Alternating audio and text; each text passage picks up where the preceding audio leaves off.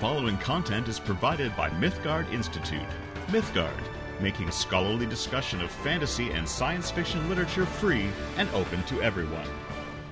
At last, our discussion of Morgoth's Ring, which has been interrupted. So I know that everyone who is uh, watching or listening to this asynchronously won't notice any difference.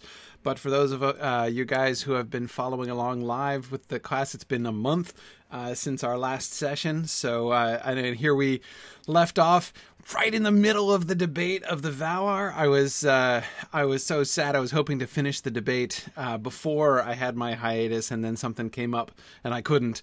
Um, but anyway, really excited to jump back in. Uh, so uh, uh, uh, uh, delighted to be back. I've been looking forward.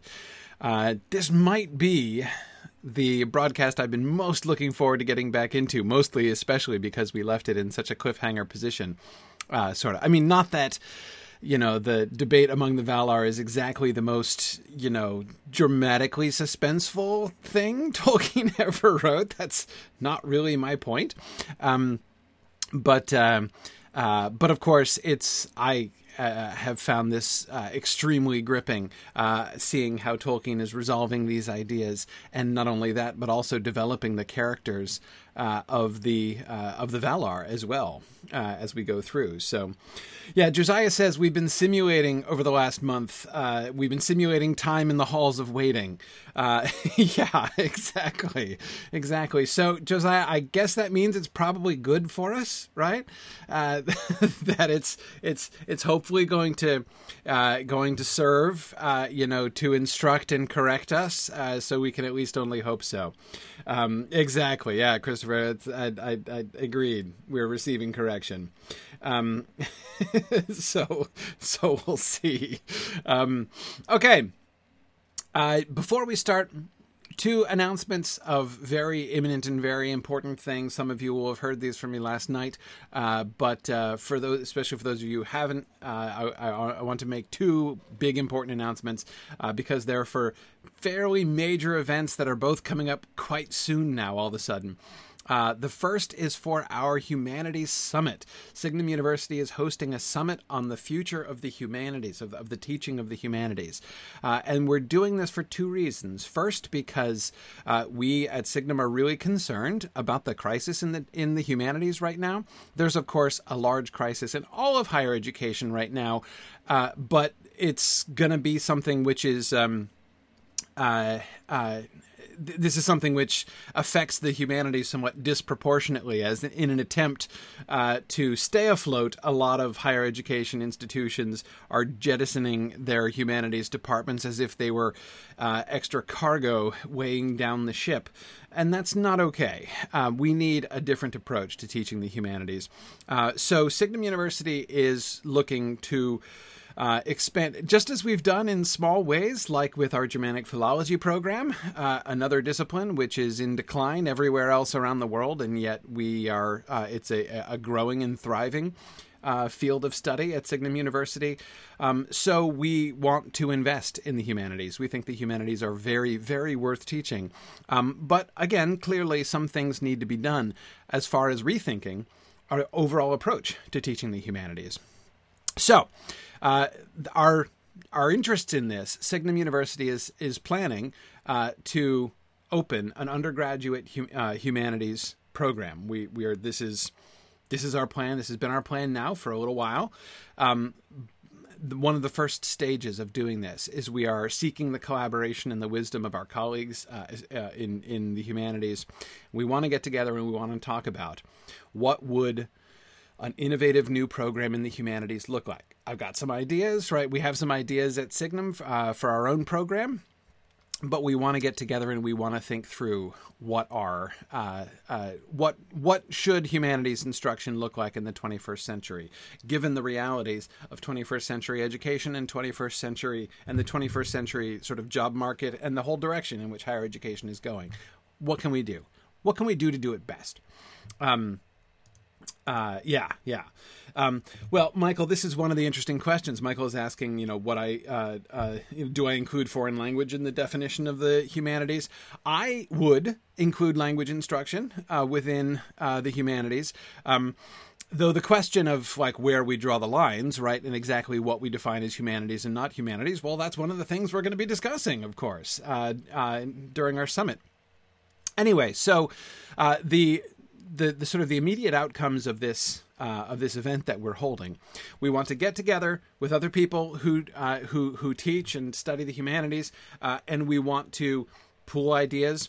This is not going to be like a conference where people are giving presentations. This is going to be like a discussion. We're all going to be rolling up our sleeves, uh, uh, uh, discussing and working through various issues of like the principles of humanities programs and uh, some of the mechanics of what mecha- of how we should implement uh, some of these principles in, in actual programs. Um, f- as a result of this, we hope to publish uh, a concept paper for what we think are you know some of the key things that we think are really important for the humanities in the 21st century. But of course, also we at Signum are then going to be taking, you know, f- from this discussion, ideas which we are then looking soon thereafter, as soon as we can, uh, to embody uh, in our new humanities program. So it's a really exciting time. That is that summit meeting is coming up very soon. That is this Saturday, just a few days from now. So Saturday, July 25th, uh, is the date for our summit. Um, so I wanted to strongly encourage anybody who uh, either would like to be involved in that discussion themselves or who would uh, who knows somebody else who would. The the conference is completely uh, is completely free to attend. We're not charging anybody for the conference. Um, we do ask that you send us a, just a letter of interest and your CV. Um, just again, so that we can. Uh, there are several things that we need to be able to sort of figure and sort out um, in thinking about sessions and everything. Um, so, if you're interested, send, send a statement of interest to humanities at signumu.org. Uh, so that's the email you should send again, just to send a statement of interest and your CV, uh, and uh, that, and then we'll be in touch. Uh, so that's what's that's what's going to happen. Um, Matt argues that we should include physics labs. That seems unlikely, Matt. I, I, I gotta tell you, I think that, I think that one's a long shot. I think that one's a long shot. Um, yeah. So um, okay. um, uh, cool. All right. John Moss suggests maybe a metaphysics lab. yeah, actually, uh, we have a number of people I think who would be interested in seeing a metaphysics lab uh, as part of the new Signum program. Um, but um, anyway, okay. Um, uh, so anyway, yeah. So please, again, humanities at signumu.org. Let us know if you would be interested. Um, we are hoping to make our proceedings available in some ways. Uh, Chris, we haven't sorted that out yet, but um, uh, we'll see what we can do. So, and at the very least, we're going to be publishing our proceedings, as I say. Uh, but uh, we'll we'll see how that goes. Not quite sure about that yet. Um, Okay, uh, so that's one thing. One thing is the Humanities Summit coming up this Saturday, the 25th. So uh, please do uh, uh get statements of interest uh, in about that. The second uh, event is Myth Moot. It is almost Myth Moot. Myth Moot has already been postponed, and of course, as you have probably heard by now, uh, we did end up feeling that we had to make the decision uh, to make Myth Moot an entirely remote and digital experience this year. I'm very disappointed by this, but I think it's necessary. But however, despite the fact that I am disappointed uh, that I'm not going to get to see folks this year, I think that this is going to be a really awesome event. Our events team has been working really hard here at Signum uh, to be uh, doing as much as we can to recreate the Mythmoot experience for folks.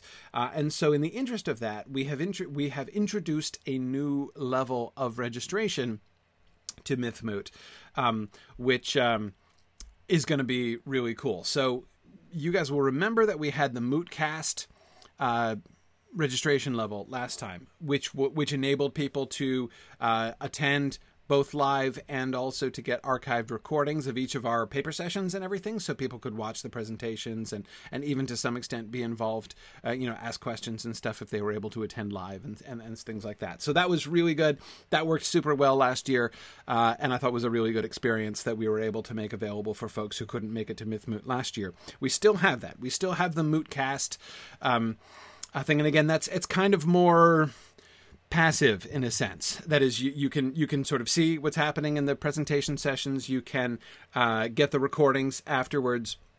but you're not really sort of fully involved. I mean, we we knew that you know with Mootcast we couldn't make people fully involved, um, but we have now another uh, uh, registration layer that we have added specially for this year, which we call Moot Hub, and that is our digital full digital experience because not only um, one thing I did not want is I didn't want to see Mythmoot, you know, a, a sort of remote Mythmoot, uh, simply become you know a day of like people giving talks you know or a couple days of people giving talks you know basically just broadcasting a series of like online symposia of the kind that we always do it's not that that wouldn't be awesome because it would be awesome and we'd still get people's really cool papers and stuff and you'd still get to hear talks from awesome folks like Verlyn Flieger and Tom Shippey and Amy Sturgis but we're not um, but it wouldn't be anything like the Mythmoot experience, right? Because of course, being at Mythmoot is so much more than just being able to attend the talks.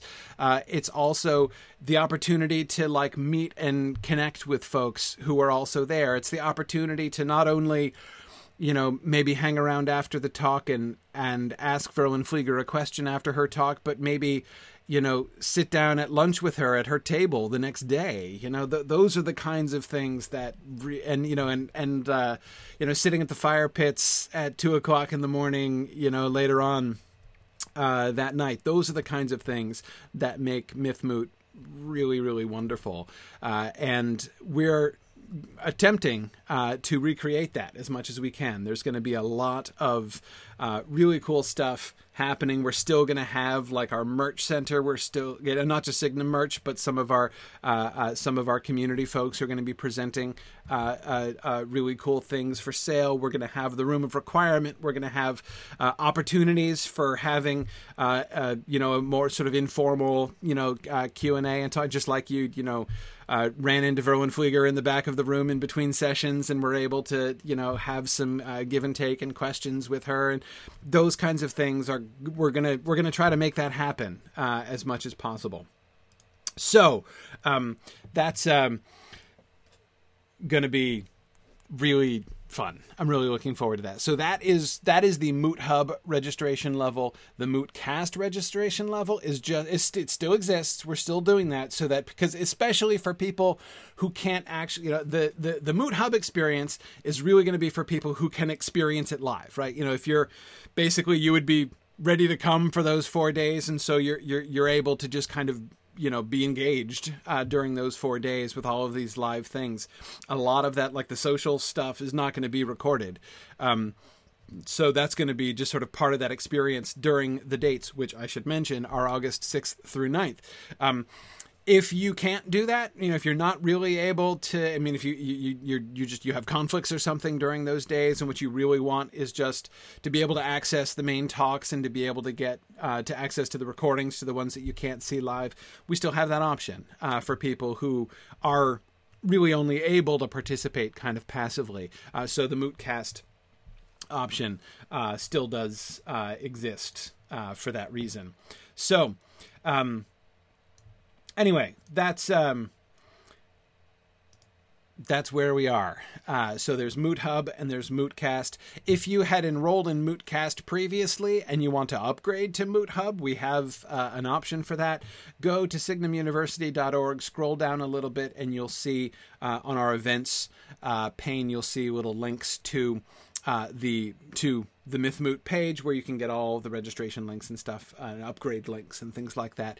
Um, uh, but you can also get uh, you will also see the link to the humanities summit which has a full q&a that we did about the humanities summit and everything so that you can um, you can understand all that uh, more clearly. Um, okay. Uh, all right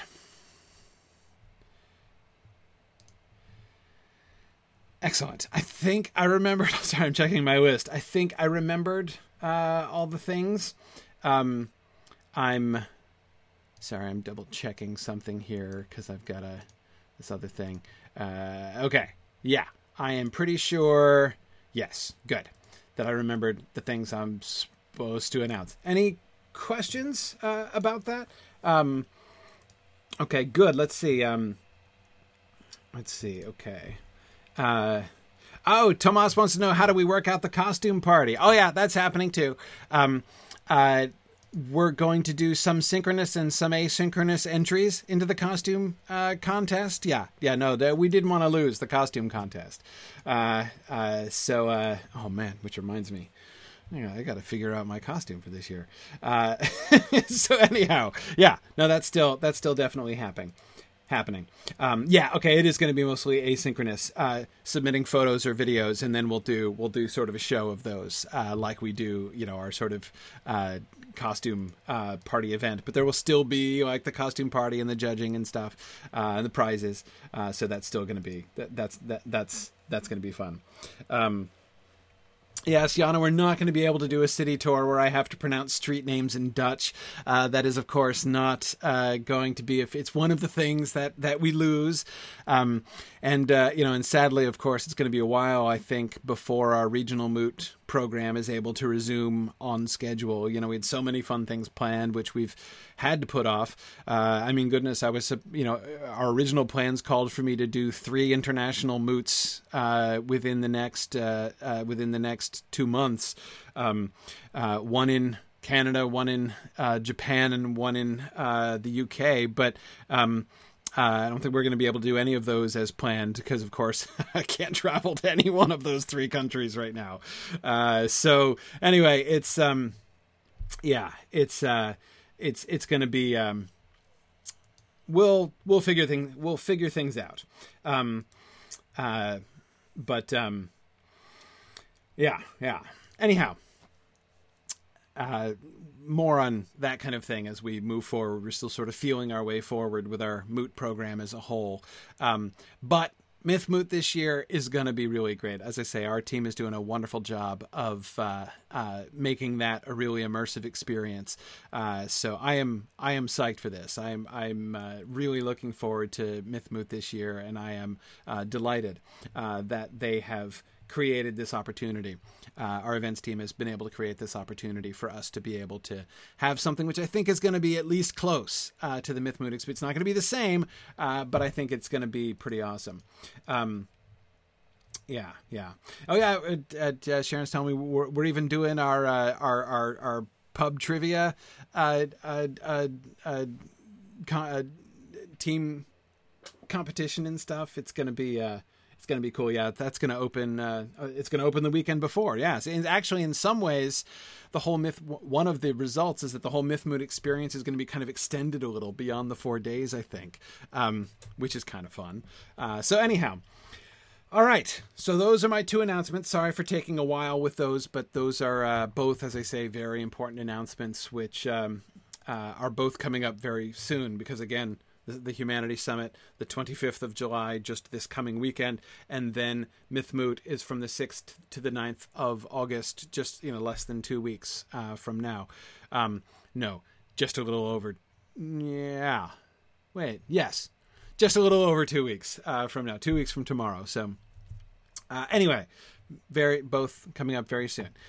Let us return uh, to Morgoth's Ring, which I know there are some who, even before we had our month long hiatus, were beginning to think that uh, I was shifting, you know, uh, I, sort of succumbing to the temptation uh, to gravitate to an exploring the Lord of the Rings approach to Morgoth's Ring.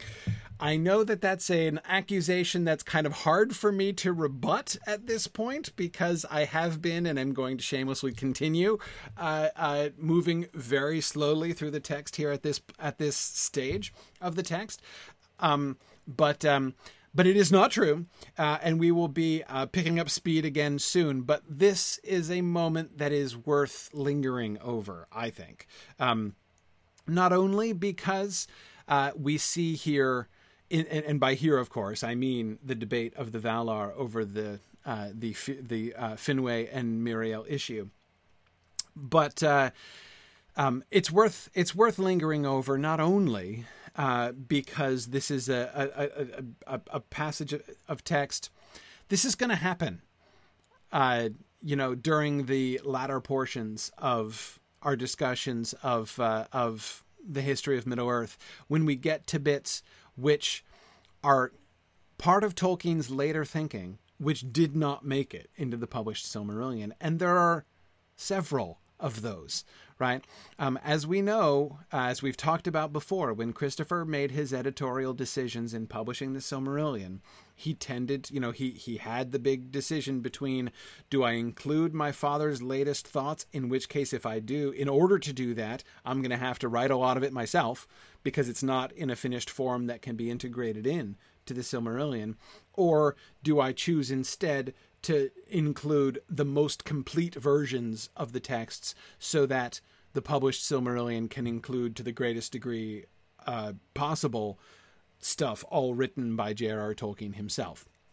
That's a huge editorial decision, and either way would, in a sense, be really defensible, right? Or to put it negatively, there are real downsides to both, right? In either case, you're going to lose something, and you're going to lose something really important. Um, so it's really kind of an unenviable uh, position that Christopher found himself in. This is, in some ways, not really a standard kind of editorial uh, uh, dilemma that he found himself in. Um, and of course, we know that he chose the latter route. He chose the most complete texts and therefore tended to go back to the earlier stuff rather than integrating the later stuff. Um, which means as we begin to go through this later stuff, we are going to come across lots of ideas and passages of text which are not in the published Silmarillion and are therefore going to be even more new and even more I find in some ways strikingly rewarding discussion and close examination. Even then, like those fun, wacky passages in the Book of Lost Tales, which are like his older ideas that he later abandoned, right? I mean, those are uh, sort of fun and interesting and, and sometimes kind of shocking enough, right? Um, but I find these, um, I find these even more, um, uh, even more powerful in some ways, uh, bec- especially when, as certainly has been the case now uh, in uh, in Morgoth's Ring, we are also able to see most clearly, I think, Tolkien's mind at work, his his the big decisions that he's making, right? Seeing him work through some of these larger questions. Uh, and in some ways, again, this is another reason why I find this stuff even more uh, even more compelling than I find the earlier stuff. Again, not because I think it's better, you know, that like these are better stories than the Book of Lost Tales or something like that. Um, but again, more richly rewarding, careful discussion uh, because we see him wrestling with really deep concepts here. There are things that we can learn about Tolkien's whole like mindset, right? Of you know the the the the the things which emerge from the Lord of the Rings, the things which uh, uh, which are both derived from the process of writing the Lord of the Rings and which were the consequences of having written the Lord of the Rings. Um, this is stuff, and there's there's really almost no parallel to to to this kind of uh, uh of big picture world building uh, decisions that we see Tolkien making. Uh, we get almost no parallel to that in the early in the early earlier work. Um, but um, okay, good. Let's see. Um, you know, Caden says, "What would be wrong with exploring the history of Middle Earth?" Well, you know, um, Caden, you ask that because you're young. if you were my age, you would. And I, and I, know I'm not ancient, but uh, uh, but but even at my age, exploring the history of Middle Earth uh, begins to sound like a daunting. Uh, I mean, goodness, I'm still you know rolling the dice as to whether or not I'm gonna I'm gonna live through exploring the Lord of the Rings. Um, yeah, but um, yeah. Um, Good. Yeah, exactly. Josiah, that is a task for the young, indeed. Uh, absolutely. Um, okay. Um, yeah, no, Yana, you're absolutely right. We are not going to um, speed through the Athrabeth. Absolutely not. Um, so, uh, Jocelyn was asking, can I give an estimate as to when we'll get to our next book, which is Dante, uh, which is the Inferno? No, I'm really not sure. I'm really not sure. Um, because we do have the Athrabeth and Um, not positive how long that's going to take us.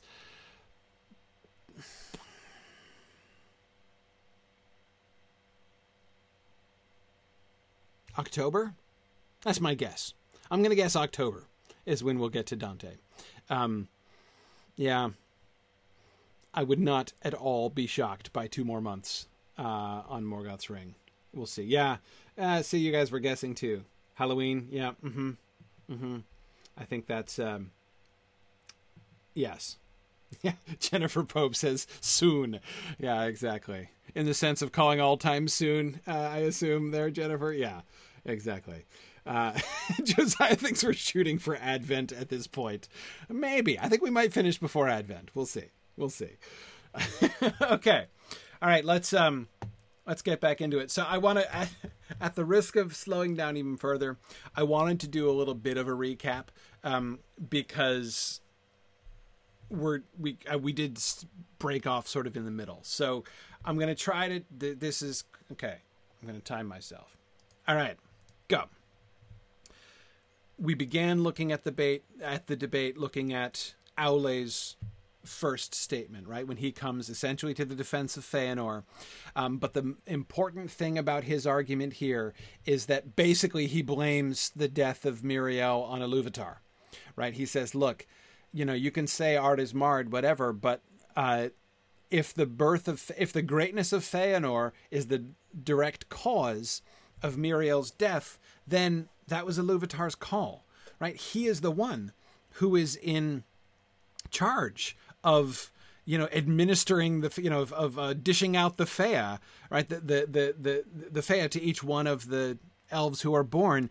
Uh, and so if he gave Feanor this fea it wasn't Míriel's fault um, and if that led to her de- so you know how can we uh, how can we understand this? He, he we we saw him being resistant to the idea that um, this tragedy was a result of their choices, of the marring of the Noldor themselves. And in especial, he was resistant to the idea that there's some kind of shadow on Feanor, right? That he, like, in his birth caused his mother's death, and that therefore there's something sort of intrinsically ominous um, uh, about that. Um, um, Ulmo then responds and says, Death for the Eldar is an evil right? Which must proceed from the marring, right? So he's like, you can't, you can't ignore the fact that Arda Marred is involved here, right? Yes, the coming of Feanor must proceed from the will of Eru, as he says, but the marring of his birth comes of the shadow and is a portent of evils to come. We have to, we have to confront this, right? Um, have a care, thinking not that the shadow is gone forever, though it is beaten down. Yavanna responds disagreeing with her husband, right? Disagree, excuse me, her spouse, right? Disagreeing with her spouse Aule and saying he errs in that he speaks of Finwë and Míriel as being free in heart and thought from the shadow, as if that proved that naught that befell them could have could come from the shadow or from the marring of Arda right? She says they don't have to be we in order to acknowledge that Melkor's marring of Arda was involved in this situation, we don't have to conclude from that that therefore the Noldor are corrupt, right? Um, she says the substance of Arda itself is corrupt. Everything about Arda. She said, you know, she reminds everybody that Melkor had as great a role as any of the others of the Valar in the shaping of Middle Earth, and he marred everything that he touched. And so, therefore, inasmuch as uh, the Hroa of the elves comes from the very Hrön of Arda, which has been marred, this marring is built in to the system from the beginning. So again, it doesn't have to mean the tragedy that happened doesn't have to be an indictment on Míriel and Finwë necessarily. Um, but marring is definitely uh, involved. So she says the failing of the strength of the body of Míriel may then be ascribed with some reason to the evil of Arda Marred, and her death be a thing unnatural. And that this should appear in Aman seemeth to me, as to Ulmo, a sign to be heeded. That is to say, a sign of uh, of evil. Right. Um, then we ended with Nienna's speech, right, which was kind of amazing that she spoke, um, and her speech was complicated. Um, she was speaking of the fea, the the the fea of the children in general, and she emphasized two things. First, that their fea are very strong in themselves. So she speaks of each fea of the children. She says, "For it hath the strength of its, for it hath the strength of its singleness impregnable.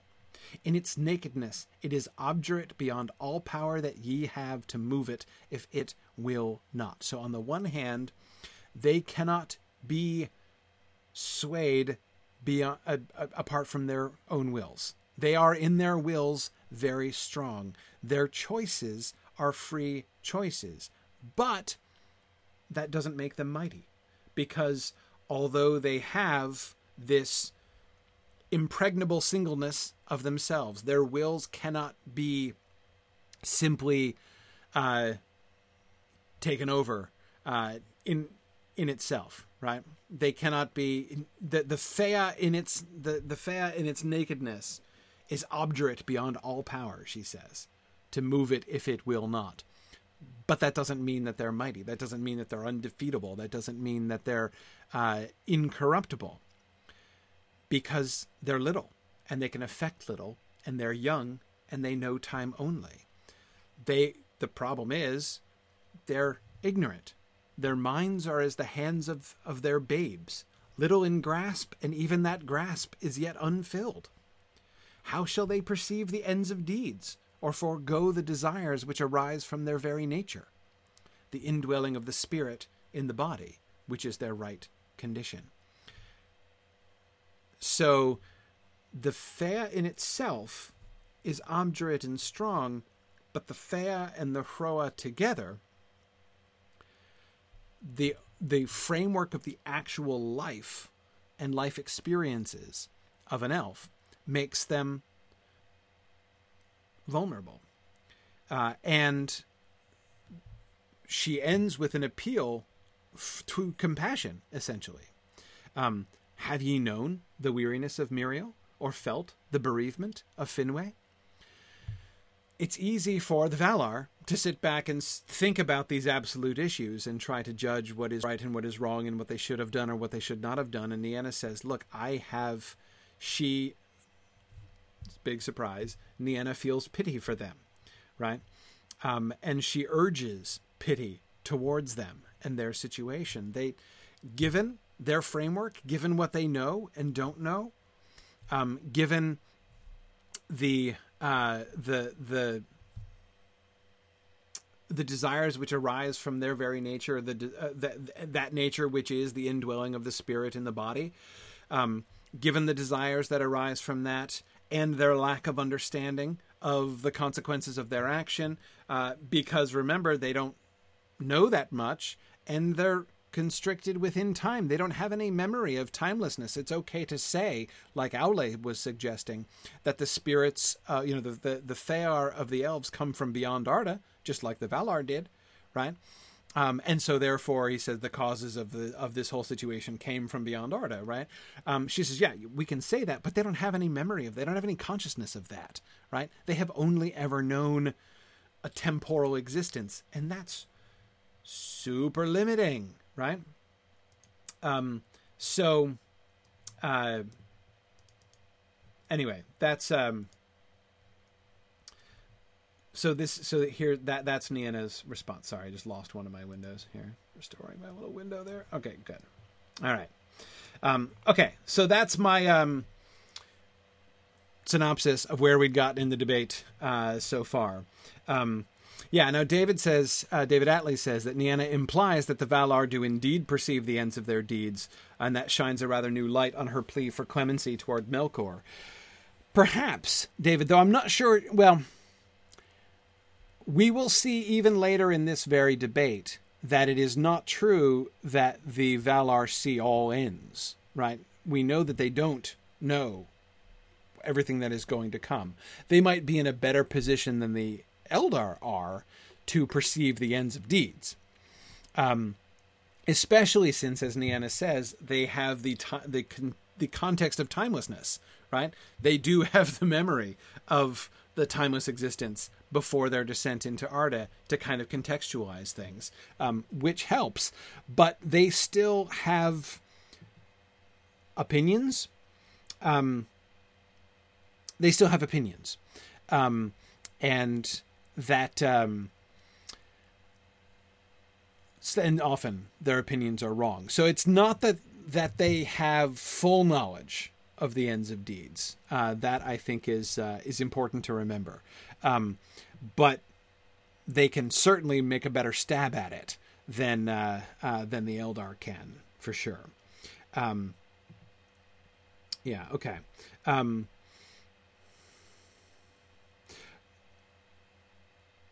let's see. Hang on, uh, Stephen. I'm looking for the place that you're talking about the use of the verb effect with an e.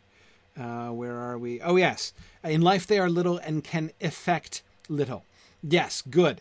Um, not affect with an A. That is an important difference, right? Affect with an A means influence, right? Uh, that they can, if she said they can affect little with an A, she would be saying they can have little impact on events. That is certainly not true, right? But they can effect little. Uh, to effect something as a verb means to bring something else to be. That's a cause and effect verb, right? If you effect something, then that means you cause it, essentially. Uh, it means to bring about a particular result. That is what the Eldar have small power to do. They might want to bring about certain effects, they might choose to work towards certain goals, but they will often fail of those goals. Things will rarely work out just how they want them to be. Um, if you have a great power to effect things with an E, that means bringing about results is in your power, is in your control, and they don't have that. She says. So yeah, that's a really that, that's a really uh, interesting uh, and illustrative little point there. Um, yeah, good. Um, Yeah, good. Let's see. Um,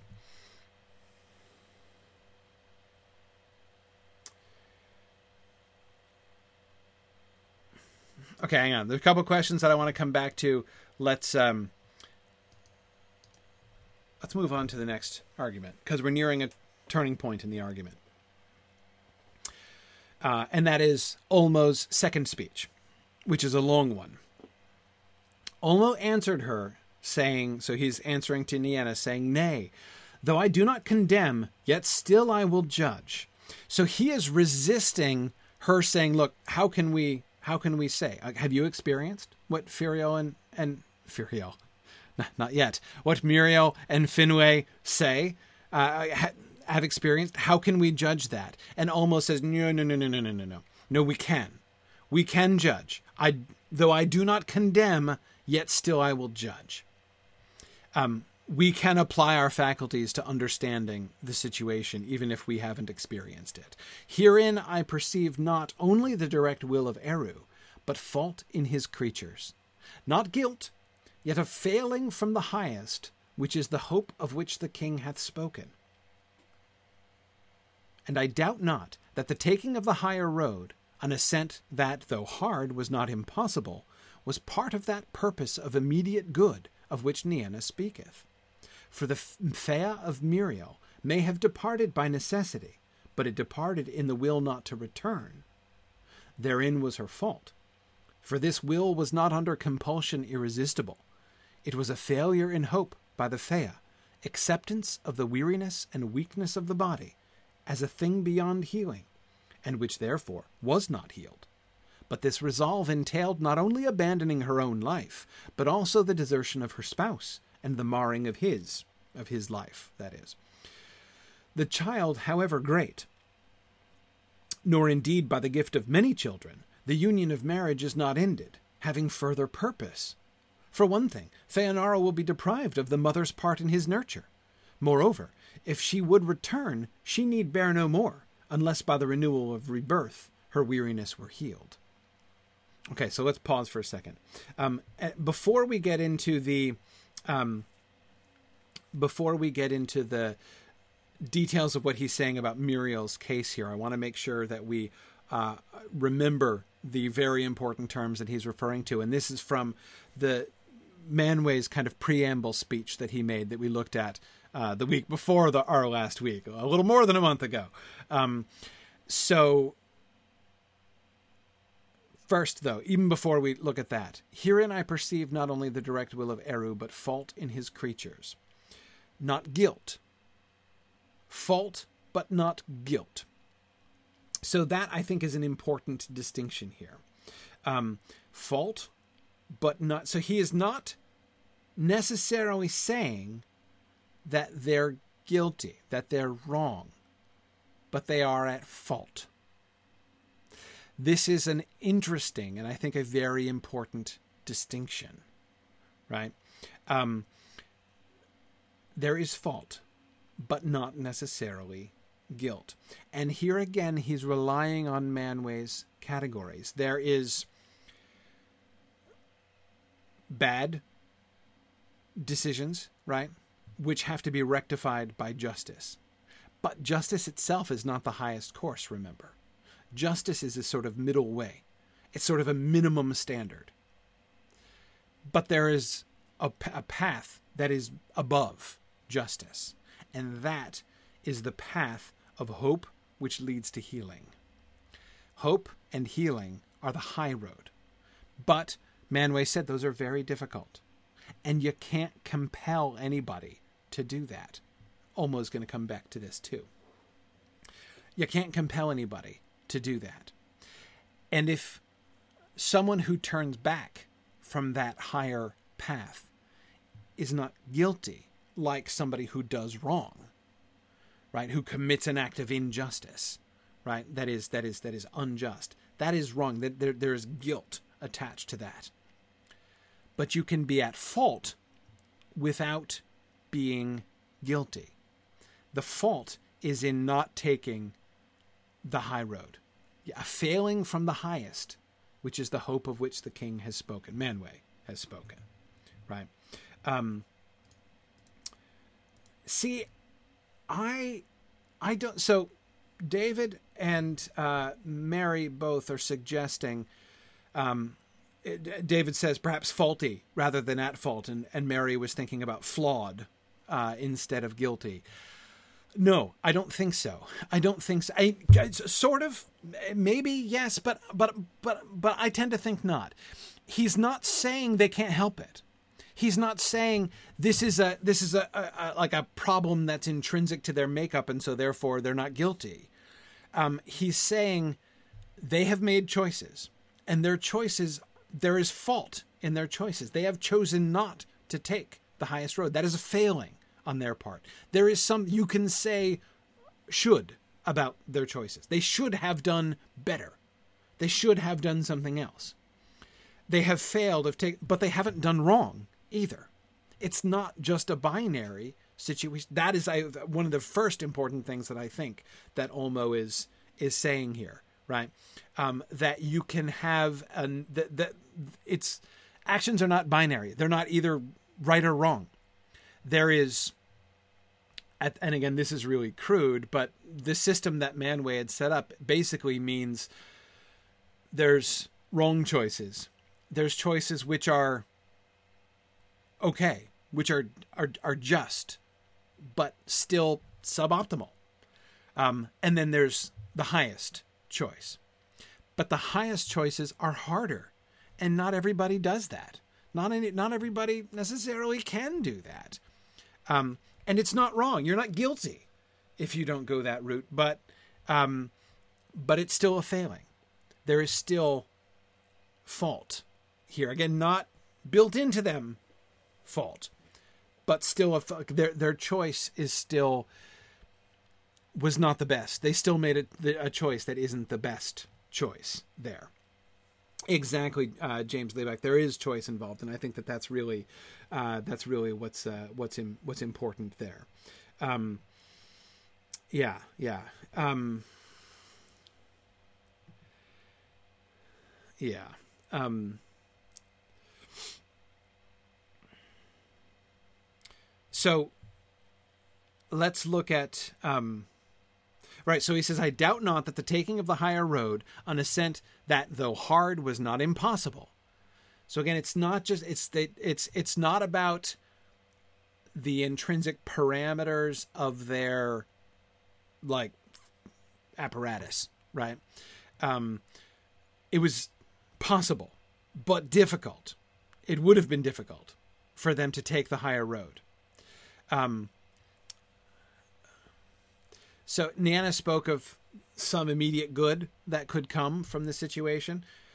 Well, that's the good, right? Again, think way back to Iluvatar speaking to Melkor after the music and talking about how um, even uh, the Discord, even you know, all, all of the things that uh, Melkor will try to do will only redound to the greater glory. You know, only you know, uh, great, uh, great beauty that he you know uh, that he hasn't anticipated will result from that.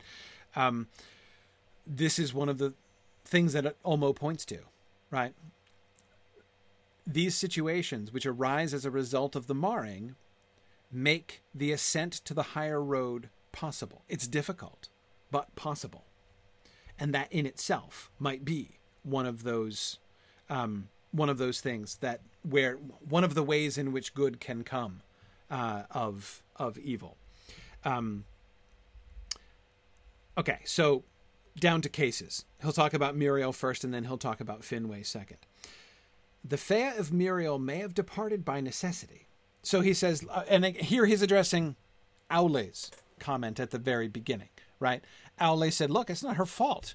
This was essentially mandated by by Iluvatar, right? If Iluvatar gave her a child whose soul she couldn't handle essentially right? I mean if if if the the this the fea of this of the child that was you know foisted upon her by a Iluvatar did her in how is that her fault right? How is that a marring situation right? This seems to be a situation brought about by Iluvatar and so therefore we maybe we need to recontextualize this.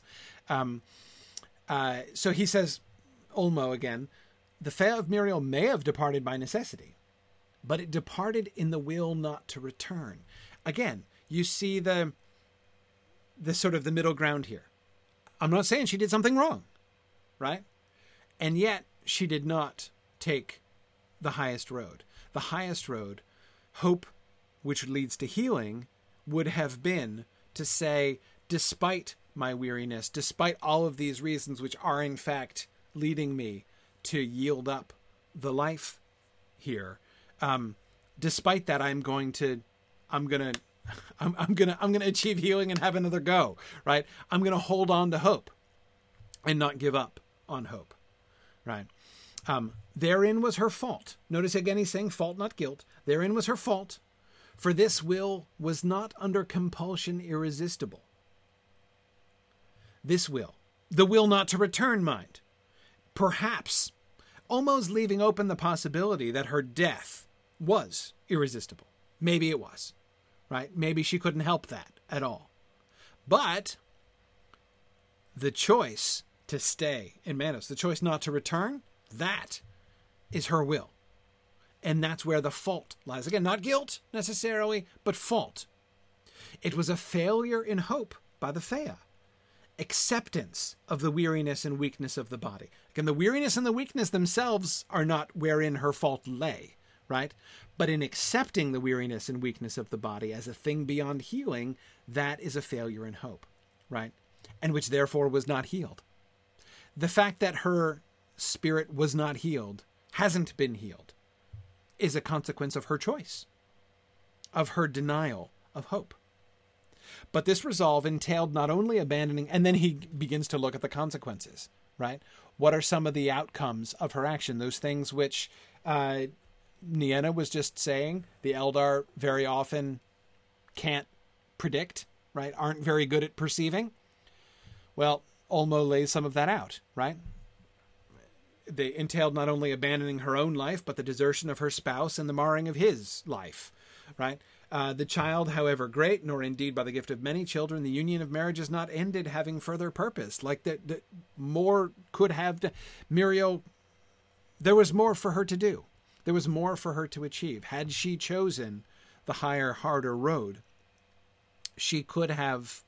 Uh, there are other results that could have been brought about. There's there's other good that she could have that which she turned away from by not taking that higher road.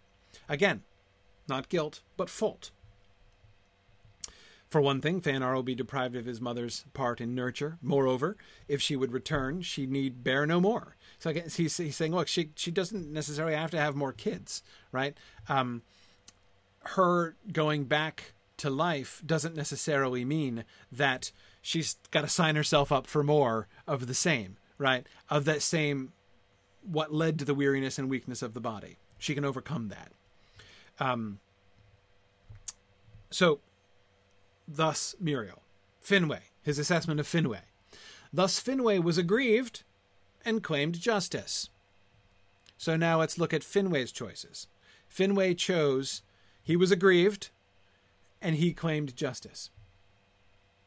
But when he called her, and she did not return, in only a few years he fell into despair. Herein lay his fault and failing in hope. Finwë also did not take the high and hard path. Finwë could have done. He didn't. Just as Míriel had a choice that was would have been very difficult for her, but she didn't take it, right? And greater good would have come had she taken it.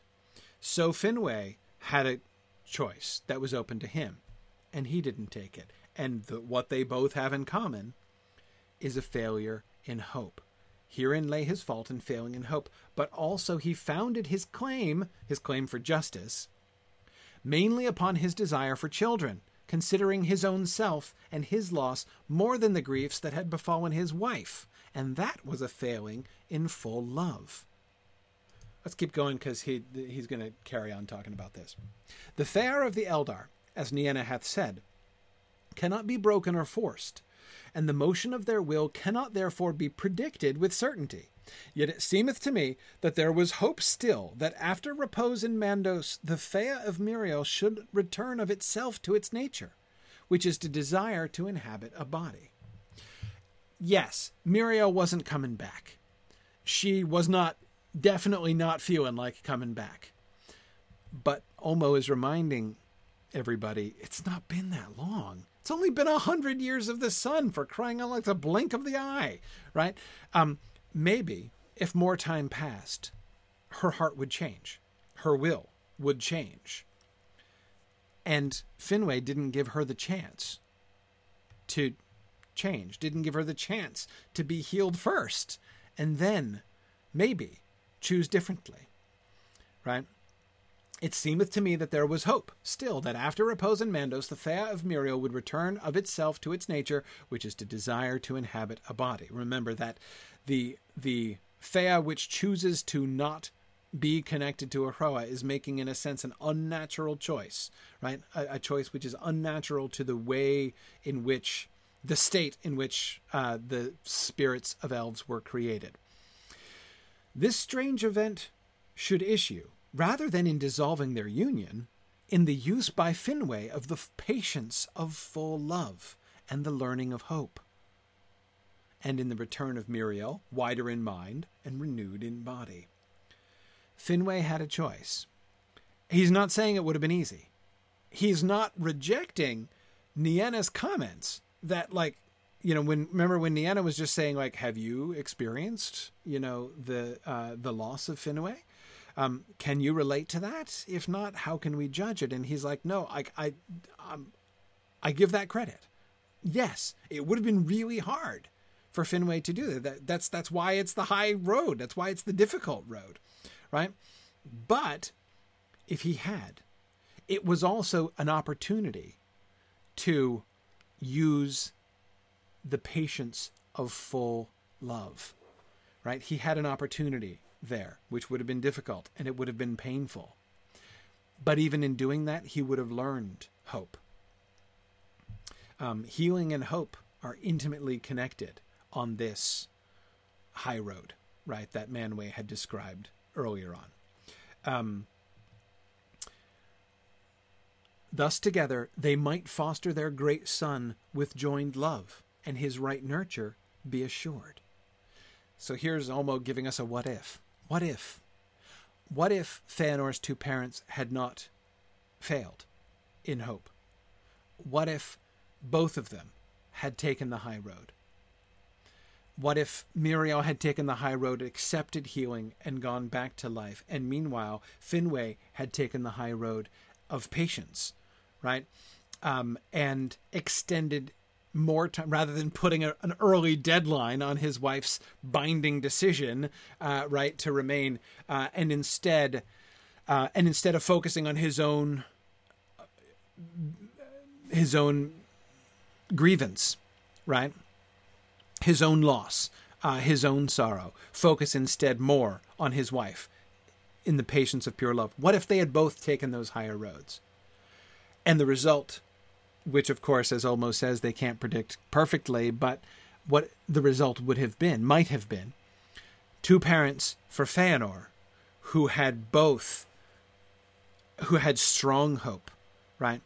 Um, imagine the strength of their relationship together and the strength of character and the kind of nurture that those two parents could have offered to Feanor, right?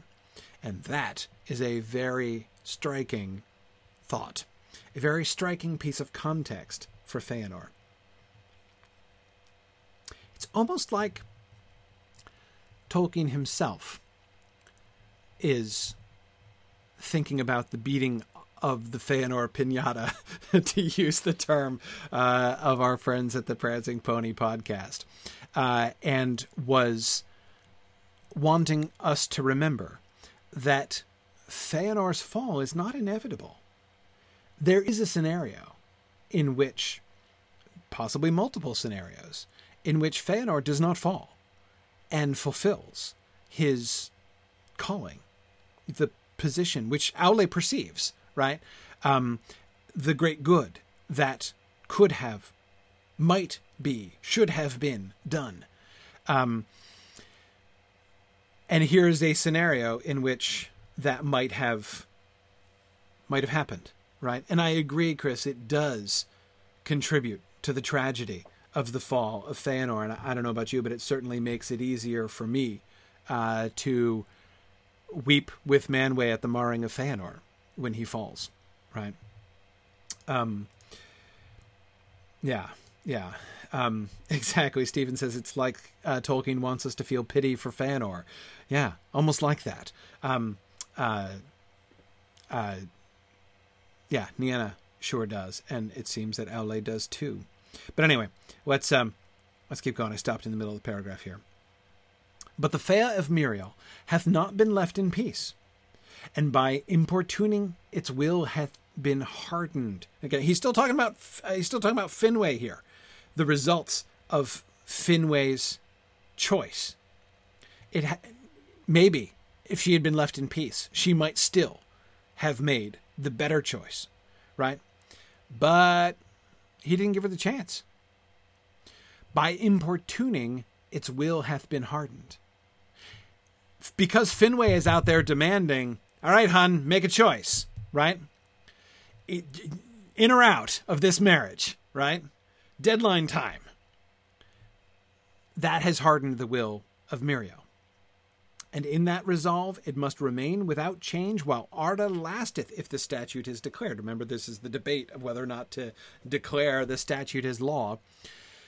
Thus, the impatience of Finwë will close the door of life upon the fea of his spouse. This is the greater fault. Oh, so of the two of them, both have fault, right? But he is blaming, uh, blaming Finwë more. This is the greater fault, for it is more unnatural that one of the Eldar should remain forever as Fea without body than that one should remain alive, wedded, but bereaved. Of the two failures of hope, his was the more severe. or perhaps to, um, or perhaps the more consequential, right? He he is choosing because he chose. He had a choice. Finwë had a choice. And what he was choosing between, in almost terms here, either he remains alive, unwedded but but bereaved, either continuing throughout his life as a widower, or to make Míriel choose to live without a body. And there is a level on which what Finwë is saying, I would rather you not get a body again, agree to not get a body again, than that I remain unwedded. Um, there's there is selfishness there, right? Um, and uh, that is that is a fault and a greater fault than Míriel's, as he says uh, explicitly. Um,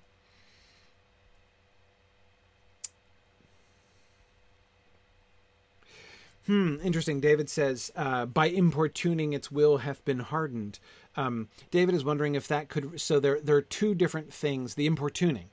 Um, there are two different things that could be that that could be connected to. On the one hand, it could be his appeal to Manwë for justice, right?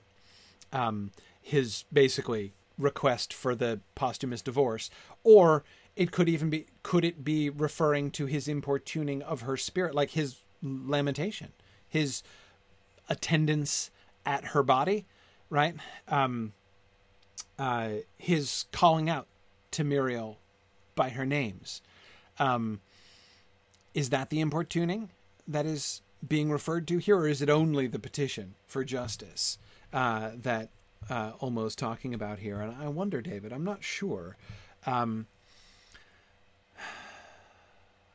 I tend to think I tend to think that it must be the appeal for justice that um, Ulmo's referring to here, because I can't imagine that Ulmo, even though he's being, you know, doing some impassionate, in some, um, dispassionate, that's the word I meant, some dispassionate judgment here of the case, that even he would be so not only dispassionate but like anti-passionate that he would accuse Finwë as a fault for feeling grief and bereavement at all right? I, that doesn't seem to be where he's situating the fault. Um, he's not wrong. It's not a fault for him to feel grief at her death or to long for her to return or even for him to long for continued marriage and more children. That's not wrong what's wrong is for what is a fault is for him to appeal for justice to say can we make a ruling and can you free me up to marry again? Um, that's where he is choosing himself over Míriel essentially. Um, yeah yeah.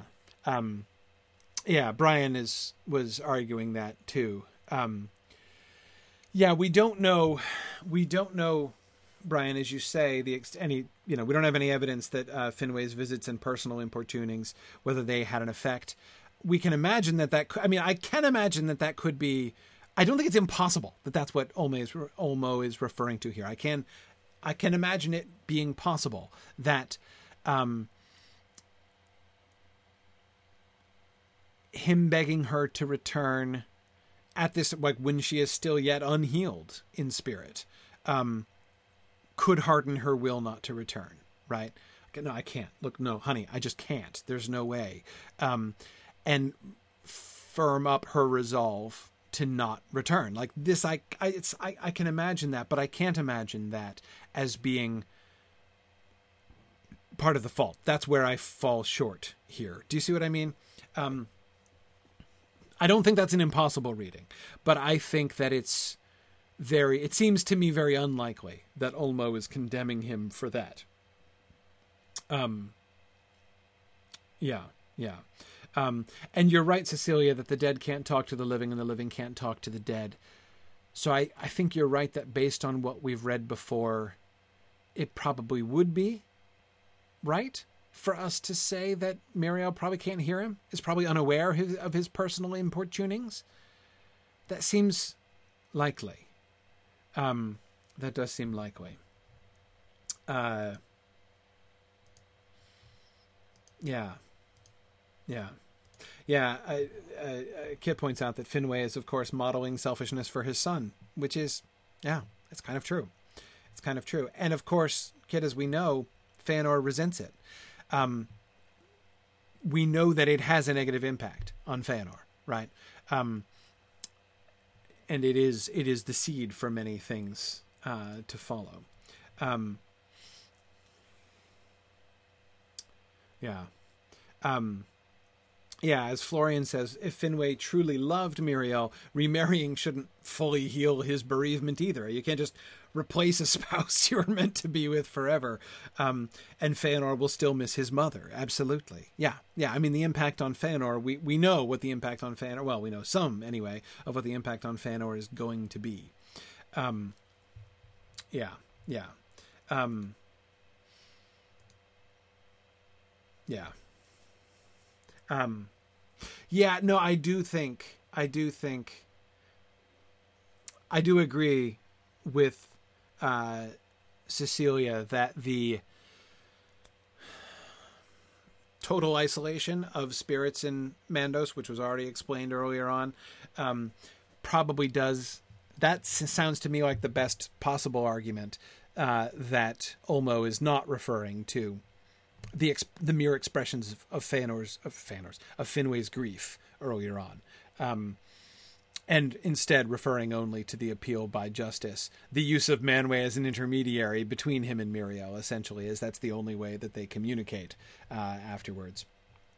Um, okay, let's keep going. Then Vairë speaks up as a character witness. Nay, said Vairë suddenly, the Fea of Míriel is with me. I know it well, for it is small but it is strong, proud, and obdurate. First of all, note on it is small. I don't think Vairë is insulting Míriel here. Um, remember that this is, um, you know, Míriel is possibly, uh, she's one of the first, right? There are not a whole lot of uh, of of Fëar in Mandos right now, right? Um, and I take for it is small to be a reference back to what Nienna said before about the smallness and obdurateness of the. Uh, I mean, she uses the word obdurate again in that same sentence. Uh, the smallness and the obdurateness of the uh, of the Fea of uh, you know one of the Eldar. Um, she's when she says "I know it well, for it is small." She doesn't mean like since she is such a petty person, you know, I know her inside and out. She's saying c- compared to the Valar, like the Fëar of the Eldar are small. Like I, um, you know, I've only gotten to know her over the last, you know, 10 years of the, of the trees, but, um, you know, it's been enough for me to get to, to get to know her pretty well, right? I can tell you about the Fea of Miriel. It is strong, proud, and obdurate. It is of that sort who, having said, This I will do, make their words a doom irrevocable unto themselves she will not return to life, or to Finwë, even if he waiteth until the aging of the world. Of this he is aware, I deem, as his words show, for he did not found his claim on his desire for children only, but said to the king, My heart warns me that Miriel will not return while Arda lasts. Of what sort the knowledge or belief may be that he would thus express, and whence it came to him, I know not.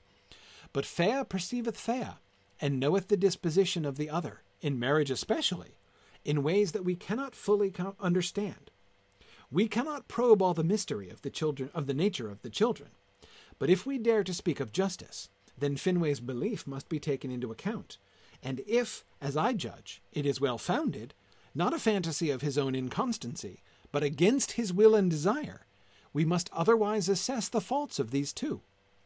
When one of the queens of the Valar, Varda or Yavanna or even I, departeth forever from Arda, and leaveth her spouse, will he or nill he, then let that spouse judge Finwë, if he will, remembering that Finwë cannot follow Míriel without doing wrong to his nature, nor without forsaking the duty and bond of his fatherhood. So Vairë speaks up on Finwë's behalf here. right? Um, now, what she's she's not necessarily disagreeing with Ulmo's entire statement, right? His premise uh, that there is fault on both sides, but Ulmo deemed that the greater fault was on Finwë's side. That ultimately his appeal was selfish, was, but though remember he's not said guilty, faulty, right? Failing in perfect love, failing in the patience of hope. He had an opportunity to show higher love, he didn't show higher love. Um, Vairë disagrees, not, I think, with his whole framework, but with his assessment of Finwë and of Finwë's choice. She says there's a factor, Ulmo, that you're forgetting, and that is Finwë's insight that Míriel was not going to return. He didn't just get impatient, he felt the conviction that she was definitely not going to return. One of the things that Vairë is questioning, Ulmo has suggested, and the, the specific thing that Vairë appears to be responding to here is that he suggested that the greater fault lies with Finwë in part because it's likely that his choice affected, effected her choice. Not just affected it, but might have helped to bring it about. Maybe she would have chosen differently, remember? If she were left alone longer, if he had been more patient. But by pushing her through his importunity to make a decision now, he has caused, helped to cause her decision to not return, to violate her own nature, right? Um, to commit, to commit, recommit? No, commit. Her fault, right? Her failure in hope. Um, that he might be partially responsible for that through his own choice. And she says, No, no, I think it might be the other way around. I think it might well be, yes, he, he is at fault in failing in perfect patience. But you know what? She might her choice might have caused that. Um, if he knew her well enough to know, if he had some kind of insight, which notice they're talking about mysteries there. If he had some kind of foresight, which she leaves Vairë leaves open to a possibility here, right? That he might have known, at the very least, he believed that there was no way. Be howsoever patient he should be, there is no way that she was going to make a different choice and come back. And so, knowing that, that knowledge, that knowledge of her future choice, that insight into her future choice, uh, was part of what led to his own choice. And so, again, I don't think she's necessarily disagreeing that there's fault on both sides, that both of them have failed of taking that higher path. But she says there is a scenario here in which the heavier fault lies on her, actually. Um, that the pride and obdurate obduracy uh, of her is that the noun form? What's the noun form of obdurate? Ob- obduracy? Is there one? Anyway, um, let's just stick with pride. That her pride uh, uh, uh, is um, what ultimately uh, caused uh, things instead. Um, Kit says, and Míriel is modeling obduracy for Feanor, which is also a factor in his fall. Yes, exactly. Uh, so he's getting Kit entitlement from his dad and obduracy from his mom. Yeah, yeah, that is a bit of a double whammy, right, in the nurture of Feanor, which uh, certainly does seem to have uh, impact later on. Um, yeah, yeah. Um, you know, David, I have no idea. David Erbach is asking, I would love to know if Tolkien got anyone else's input when working through this complex debate.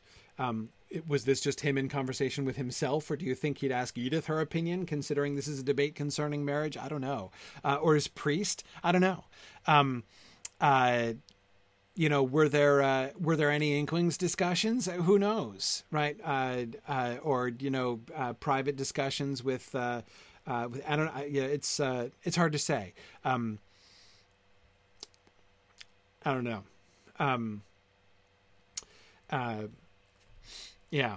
Um, Matt says, Man, I'm sure glad the Valar aren't responsible for judging my fate. Their lack of omniscience is sure shining through here. Yes. Uh, and that, of course, is one really interesting and significant thing about this passage, right? Because Vaire is wrong. And we will see that Vaire is wrong about Míriel, right? And that is to me the most mind blowing turn of the entire Míriel and Finwë situation. Um, let's keep going. Manwë then comes in. So here's Manwë's summing up, right? His uh, sort of final adjudication. When Vaire had spoken, the Valar sat long in silence, until at length Manwë spoke again. There is reason and wisdom in all that has been said. Truly, in the matter of the children we approach mysteries, and the key to their full understanding was not given to us. In part the children are indeed one, or maybe the chief, of those new things of which Aule hath spoken. Remember the new things that would come into the world that were not in the music that the uh, that therefore the Valar won't understand. He says the children are definitely one of those things. They might even be the greatest of those things. Yet they came into Arda marred, and were destined to do so, and to endure the marring, even though they came in their beginning from beyond Ea. Now, here's a really important principle that Manwë has observed here, right? The children of Iluvatar have been introduced into the world, have been introduced into Arda by Iluvatar. And guess what? He knew that it was marred when he introduced them, right? He didn't introduce them into a perfect world, which might have remained perfect but didn't. He introduced them into a world already marred.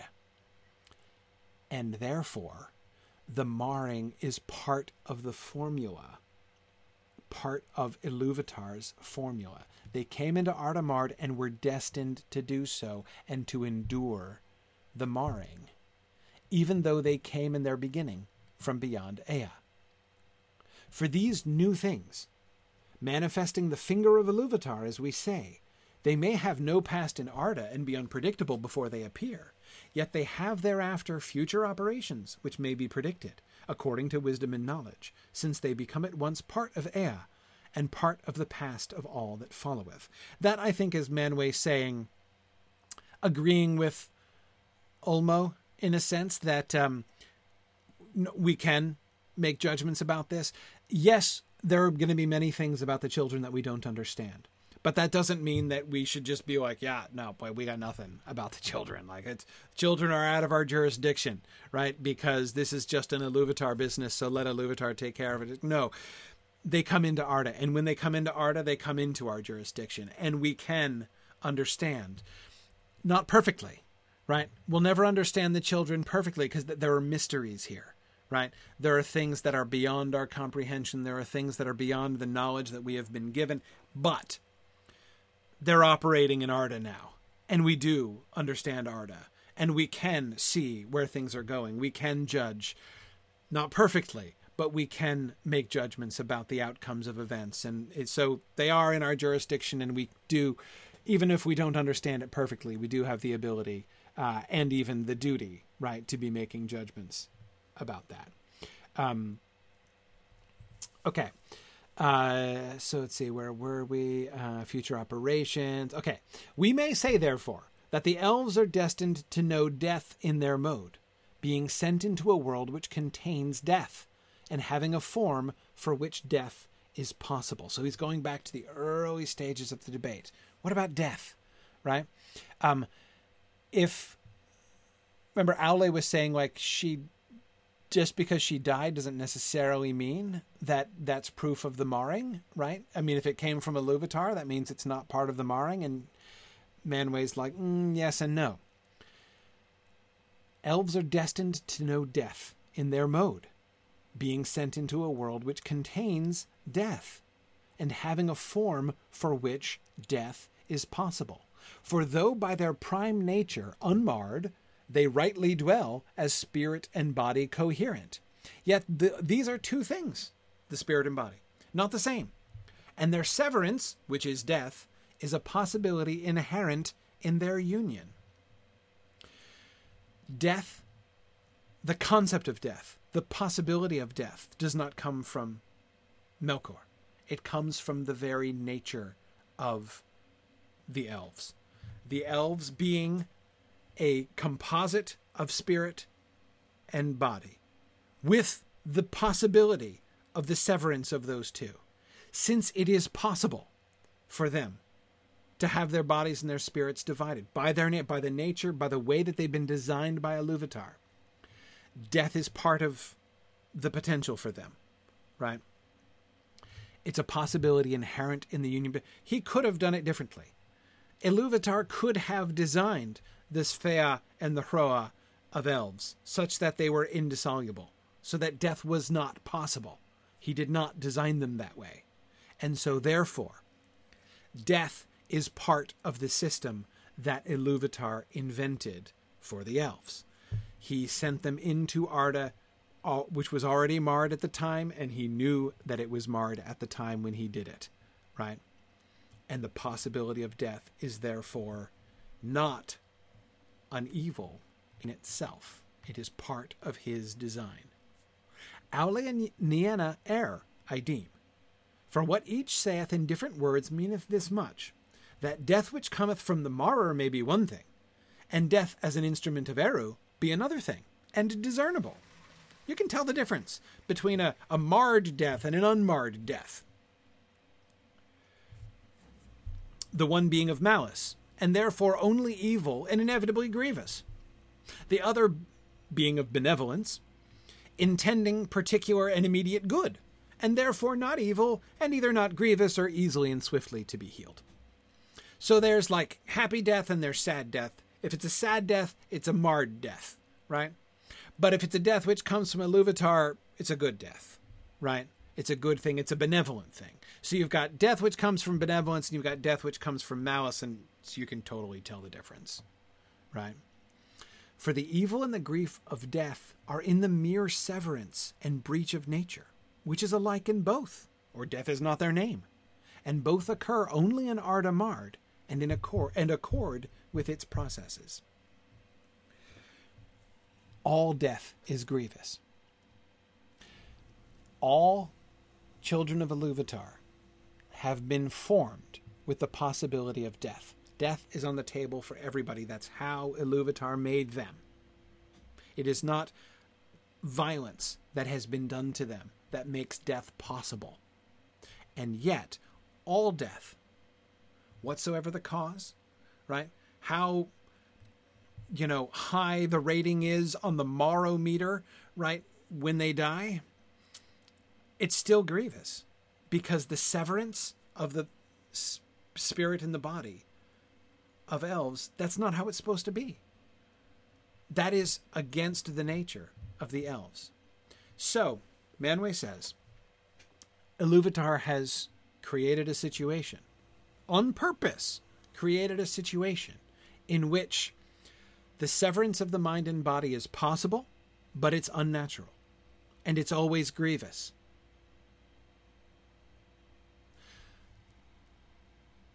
Why would he do that? Why would Iluvatar do that if he didn't if he was anti-death? Again, if it's a violation of the nature of the elves, if it's always grievous, for the children to die, why would he make it an intrinsic part of their system? But if he were pro death, right, if death were part of his plan, then why would it be fundamentally unnatural and always grievous for them to die? But that paradox is what Manwë insists on. It is both natural and unnatural in different senses. Natural in the sense that it is part of the system that Iluvatar has made. He has made them subject to death. But it's also unnatural in the sense that it's not. So, what he has done by, Man, by Manwë's argument here, what Manwë has done is make the Eldar vulnerable to this unnatural state. But it is good for them not to be. It is good for them not to die, but it is always possible for them to die. In other words, what he has done is preserved that situation of choice. He has placed them in a system where it's inevitable that there are going to be difficult choices. Hope and patience are going to be required of them. They are going to be pushed to make those that choice, that hard choice of the higher ground, right? Of the higher path. But it's going to be hard. There's it's going to be grievous. Um yeah, Stephen, you're right. Melkor's discord was both an ugly aberration and a component of the beautiful theme. Yes, and we can see that, I think. I think that the way that Manwë is articulating this, I think that we can see Tolkien embodying that doctrine. On the one hand, that statement that Iluvatar makes in the Ainulindalë, it's deep, it's profound, it's beautiful, but it's kind of easy to say, right? You can say from its, you know, uh, uh, all that you do will redound to my glory, right? But what does that mean? Like on the ground, you know, what does that mean? What does that look like? Um, how can we see that? It's one thing to just sort of state that as a principle, right? But it's another thing to help us to like understand what that looks like. And here, I think we see Tolkien through Manwë beginning to do that. Um,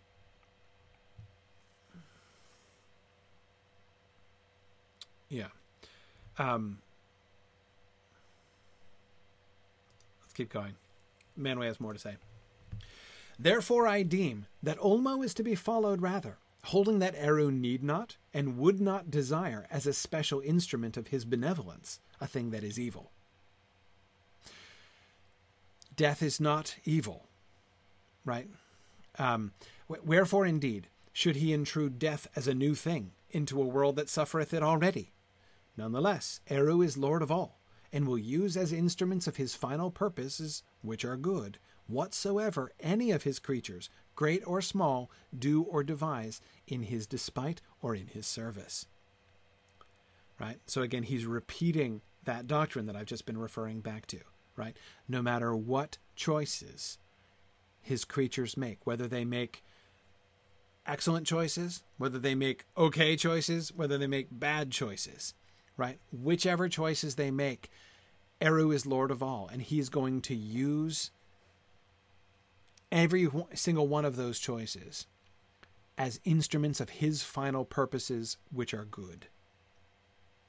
But we must hold that it is his will that those of the Eldar who serve him should not be cast down by griefs or evils that they encounter in Arda Marred, but should ascend to a strength and wisdom that they would not otherwise have achieved, that the children of Eru should grow to be daughters and sons they should ascend to a strength and wisdom that they would not otherwise have achieved. What is the good that can be achieved? Not just in some kind of vague, big picture sense, right? That in some sense good is. So it's this is not to say that, you know, th- because evil exists, stuff is going to suck for some people, but you know, big picture, it's going to work out okay, right? Um, you know, you got to break a few eggs to make an omelet. That is not the doctrine of Manwë and of Iluvatar here, right? Um, the evils there are going to be that because Arda is marred, because of the discord of Melkor, those who serve him should not be cast down by griefs or evils that they encounter in Arda Marred. They're going to encounter griefs and evils. Bad stuff is going to happen, right? What is the consequence of the bad things happening to them, right? What is the consequence? Why should bad things happen to good people? Why should Iluvatar permit bad things to happen to good people? Because it is only through the encountering of griefs and evils that they will have the opportunity to ascend to a strength and wisdom that they would not otherwise have achieved. That choice of the higher route. If there is no evil, there's no need for hope. And that hope is the high road, which brings them to a place that they would not have been, that they could not have attained without the evils that they encounter. And as a consequence, those who take that higher road should grow to be daughters and sons. Good will come not only through them, but for them as well. For Arda unmarred hath two aspects or senses. The first is the unmarred that they discern in the marred, if their eyes are not dimmed, and yearn for, as we yearn for the will of Eru. This is the ground upon which hope is built. The second is the unmarred that shall be, that is, to speak according to time in which they have their being, the Arda healed, which shall be greater and more fair than the first, because of the marring. This is the hope that sustaineth. It cometh not only from the yearning for the will of Iluvatar the begetter, which by itself may lead those within time to no more than regret, but also from trust in Eru the Lord everlasting that he is good, and that his works shall all end in good. This the marrer hath denied, and in his denial is the root of all evil, and its end is in despair. Okay. Arda Unmarred hath two aspects or senses. There is hope, which is founded in what should be. When you look around yourself and say, This is wrong, Arda is marred, it shouldn't be like this, right? And you have a picture, as we've seen, uh, as we've seen the picture uh, this that we've seen this in several of what the Valar have said earlier in the debate, right? They can all kind of imagine, um, they can all kind of imagine what Arda Unmarred would look like, right? Um, and they were doing like what ifs before, right? Um, like if Arda weren't marred, would Míriel have died? And right, you know, like death, you know, death shouldn't happen in Arda Unmarred and whatever. Um, that's a theoretical Arda unmarred. That doesn't exist, right? Um, but that's the first. That is uh, the ground upon which hope is built. We yearn for that, as we yearn for the will of Eru. It is a perception. It's not just an imagination, right? It is a perception of what Eru's will is, even though that will is imperfectly manifested in the world around us. The world around us is marred, right? But um, even in it, we can perceive. Even in perceiving the marring and recognizing it, acknowledging it as marred, we are acknowledging the unmarred. We are perceiving that which is unmarred, right? And that is the ground of hope. But it's not enough for hope because, as he said, it could lead just to regret. It could lead only to bitterness. To be saying, yeah, well, wouldn't it be great if Arda were unmarred, right? I can see, believe me, I've got a list of improvements for Arda right here, right? Um, and the longer that list of improve of theoretical improvements gets, like the more bitter I get about how Arda actually is, right? So that, but that, so that first grounding of hope, that perception, of like the sort of theoretical Arda unmarred is not enough for hope. The knowledge of Arda healed, right? The second aspect of Arda unmarred is the unmarred that shall be. The Arda healed which shall be greater and more fair than the first, because of the marring. This is the hope that sustaineth. It's good to yearn for the will of Iluvatar the begetter, to say what if, to say should have. But that needs to be added to trust in Eru, the Lord everlasting. To supplement should have been with will be. And if you have both of those things, that is hope. That is the Estel, the high hope, which is the high but hard path. It is really hard to pursue that path in the context of Arda Marred, which is the context that we have. Um, I agree. Brian, all of Iluvatar's children should read Boethius. It's all in Boethius. Um, yes, yes. And so evil shall be good to have been, Josiah. Absolutely. Um, absolutely. Um,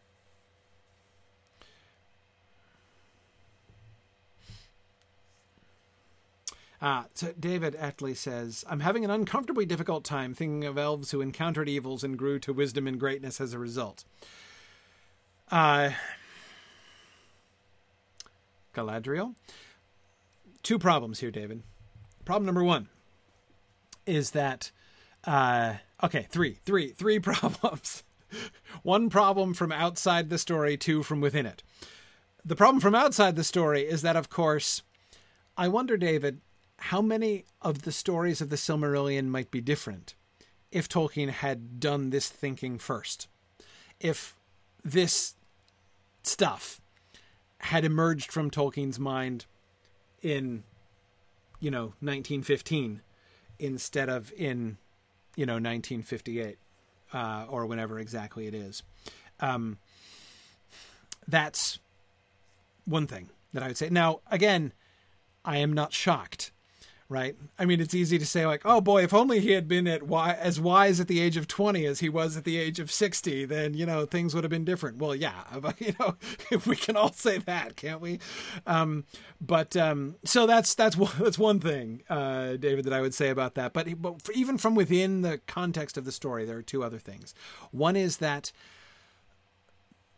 remember the um, the Hobbit chapter 3 principle?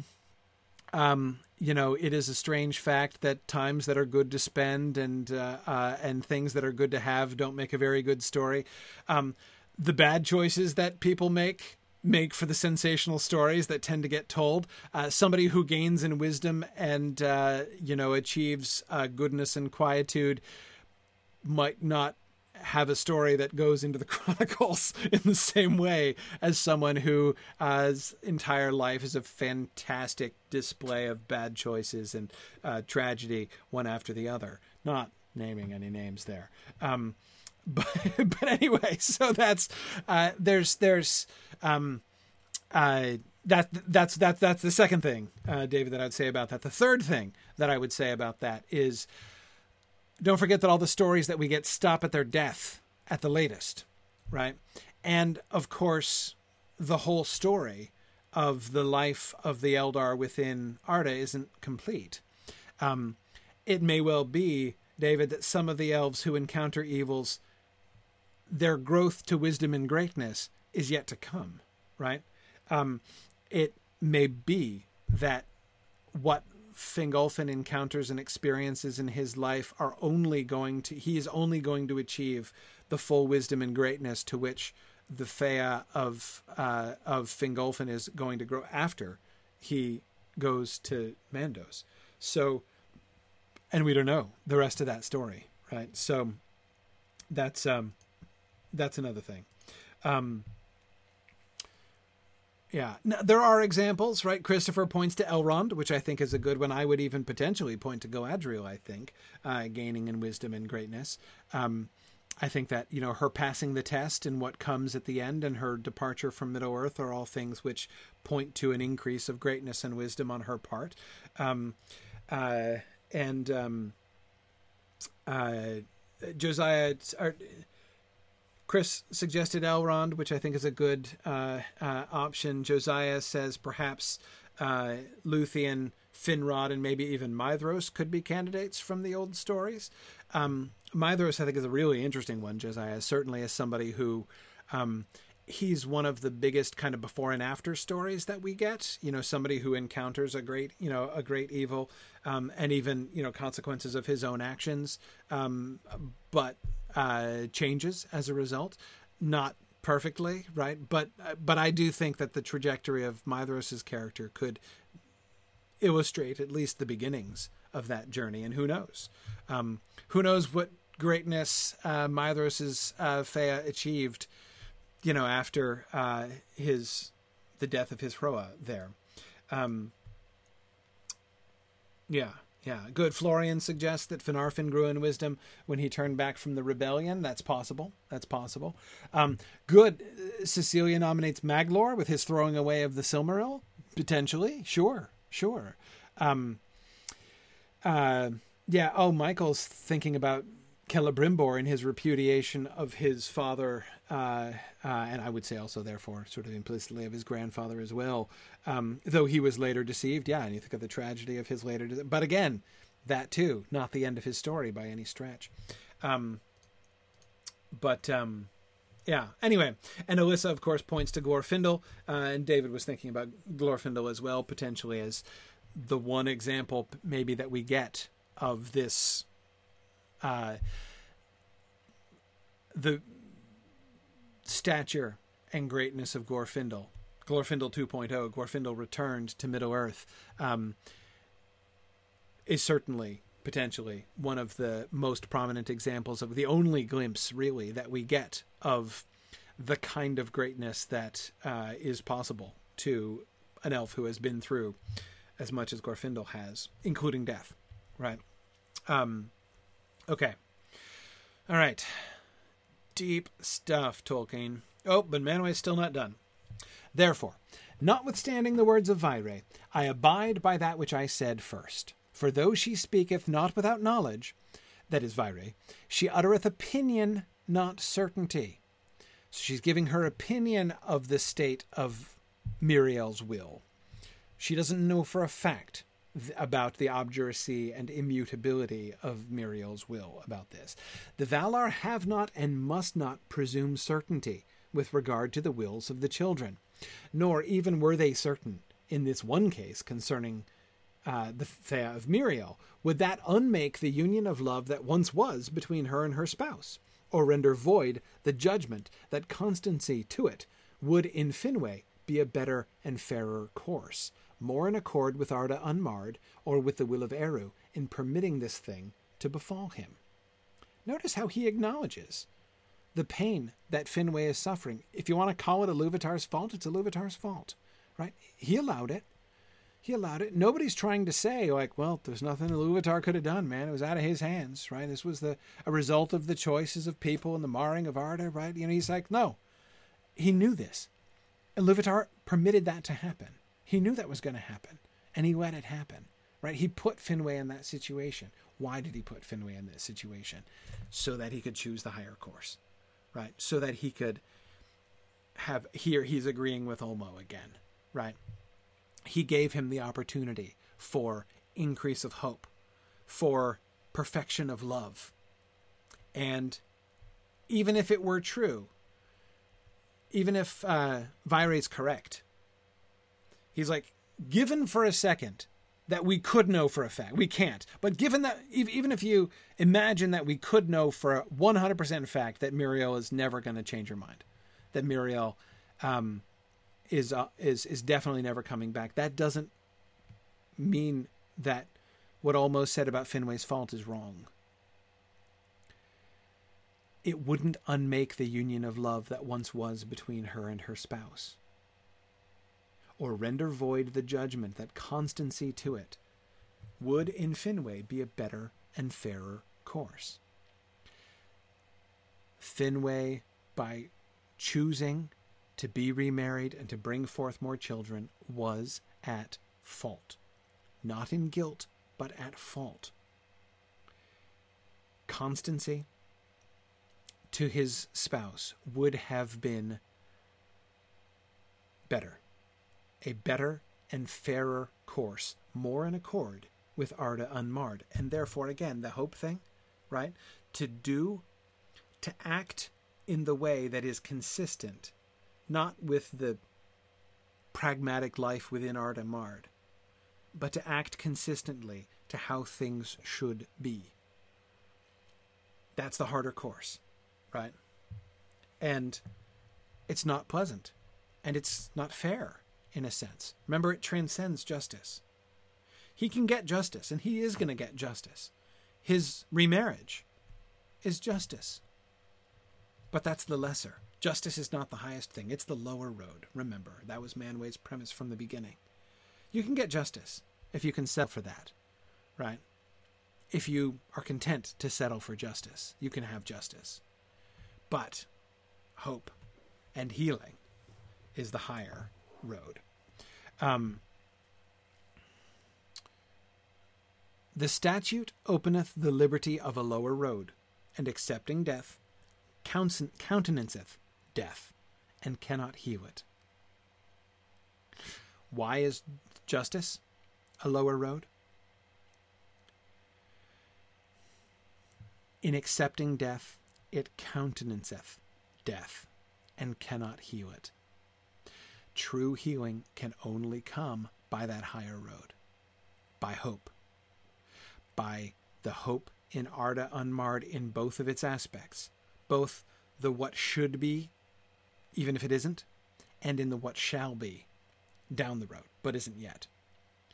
If you hold to that, and it sucks, but if you hold to it, healing can come, can come in a way that will not come by the lower road. Because the lower road of justice accepts death and countenances it, and therefore can't heal it. If that liberty is used, if you go for the justice option instead of the higher, harder option,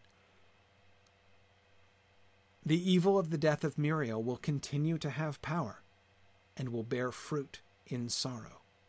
Remember, there's the path of perfection, there's the path of fault, and there's the path of guilt, right? the death, the the, the it, they're at, he is at fault for taking the lower road. It's understandable.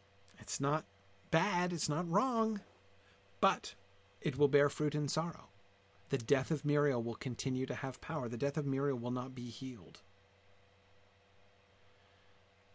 It will still remain a wound. An infection will come from it. Um, Yeah, yeah. Um, yeah, Josiah. You're Josiah was saying. I know we uh, how much uh, I, he said. I, he says I don't know how much we want to delve into applicability.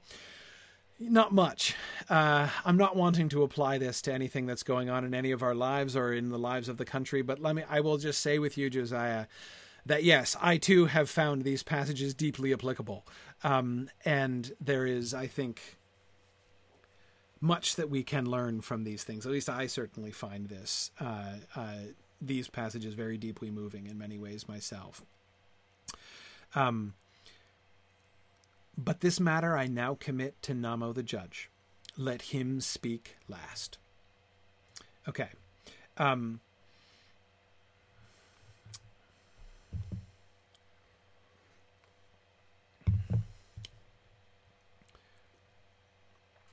it is interesting, David, thinking about David is thinking about the idea of seeking justice for a wrong as being a fault. Um, seems like a bad way to organize a society, as he says. Yes, to some extent, that's certainly true. Uh, Manwë's or Mandos is about to talk about that. Let's hang on to this, David, because Mandos is going to address exactly on, when it comes to the question of organizing a society. Uh, Mandos agreed. Justice is the principle upon which you organize a society. It is our part to rule Arda, Mandos says, and to counsel the children, or to command them in things committed to our authority. Three things. They rule Arda. Arda is their responsibility.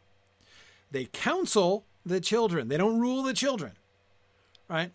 They advise the children. The children have to make their own choices. We rule Arda, we counsel the children, or to command them in things committed to our authority. So, what's the difference between counseling and commanding? They can only advise them, they can't rule them. They can't make them make the right choices. They can command them. They can say, you got to do this or we will inflict consequences upon you. So, again, here, David, we're already getting into the question of organizing a society, right? We're going to pass rules and we're going to say there are some things that are not okay right the middle road is the suboptimal road but it's we're we're, we're not going to just go along with the bottom road you can make your own choice we can't stop you making choices right? You are free to make your own choices. We don't rule you. But we are going to make it clear that justice exists right? And there are some things that are going to be wrong. You're going to be guilty if you choose those things. You're still free to do it right? But there are going to be consequences if you do it right? You can also choose that middle road of justice, in which case you're fine as far as we're concerned, right? But we're also going to counsel you that merely seeking justice isn't the isn't the top road, right? Um, okay, therefore, it is our task to deal with Arda Marred and to declare what is just within it. We may indeed counsel, we may indeed in counsel point to the higher road, but we cannot compel any free creature to walk upon it. That leadeth to tyranny, which disfigureth good, and maketh it seem hateful. Healing by final hope, as Manwë hath spoken of it, is a law which one can give to oneself only. Of others, justice alone can be demanded. A ruler who, discerning justice, refuseth it to the sanction of law, demanding abnegation of rights and self sacrifice, will not drive his subjects to these virtues, virtuous only if free, but by unnaturally making justice unlawful, will drive them rather to rebellion against all law. Not by such means will Arda be healed. So, David, Mandos completely agrees with you. You can't organize a society on that basis. You can't say, okay, everybody, justice is passe, right? Forget justice, everybody. Everybody, has to take this uh, the high path of patience and healing and hope, right? You can't organize society that way. That is outside their power. It's not possible to do. It is only by free choice that those things can be so their role as the administrators of society their role is to make rules about justice to define the middle road here's what justice looks like here are the things that are not okay. You can't do these things, and we can command that. You can make your own choice as to what you do, but we can command that you don't do that, right? But we can't command the higher path. We can advise, we can tell you about it. We can advise you to do it. So I think, David, that what Tolkien is saying is not that everybody should be like again that we should like forget about justice that justice isn't good as an organizational principle for society. It's Mandos completely agrees. That's the only way society can be organ, organized. But what I think that Manwë is saying here, not here, in the previous slide, and what Mandos is affirming is that if everybody did, the more, or forget everybody, if more people did choose that higher road, a better result than justice would come. If everybody adheres to justice, that's good. It's way better than chaos, right? It's way better than vice and malice. But it's not the highest thing. Sorrow will still come. Sorrow will still result. Just as sorrow will result in, as we're going to see, in Feanor right, from the choices that Míriel and Finwë made. They they they weren't guilty. They didn't do wrong.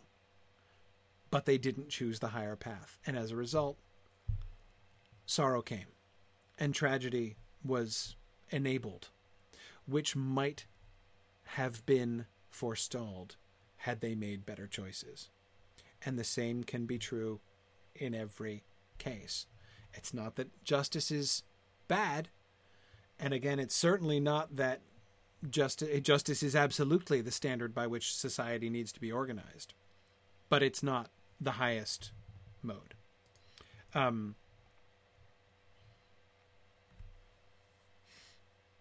yeah, and Stephen, you're right. Justice is necessary, so long as anybody decides to go a different way. Yeah, yeah, no, absolutely, absolutely. Justice could only be abandoned if everybody, if there was 100% participation in the high and hard way of hope.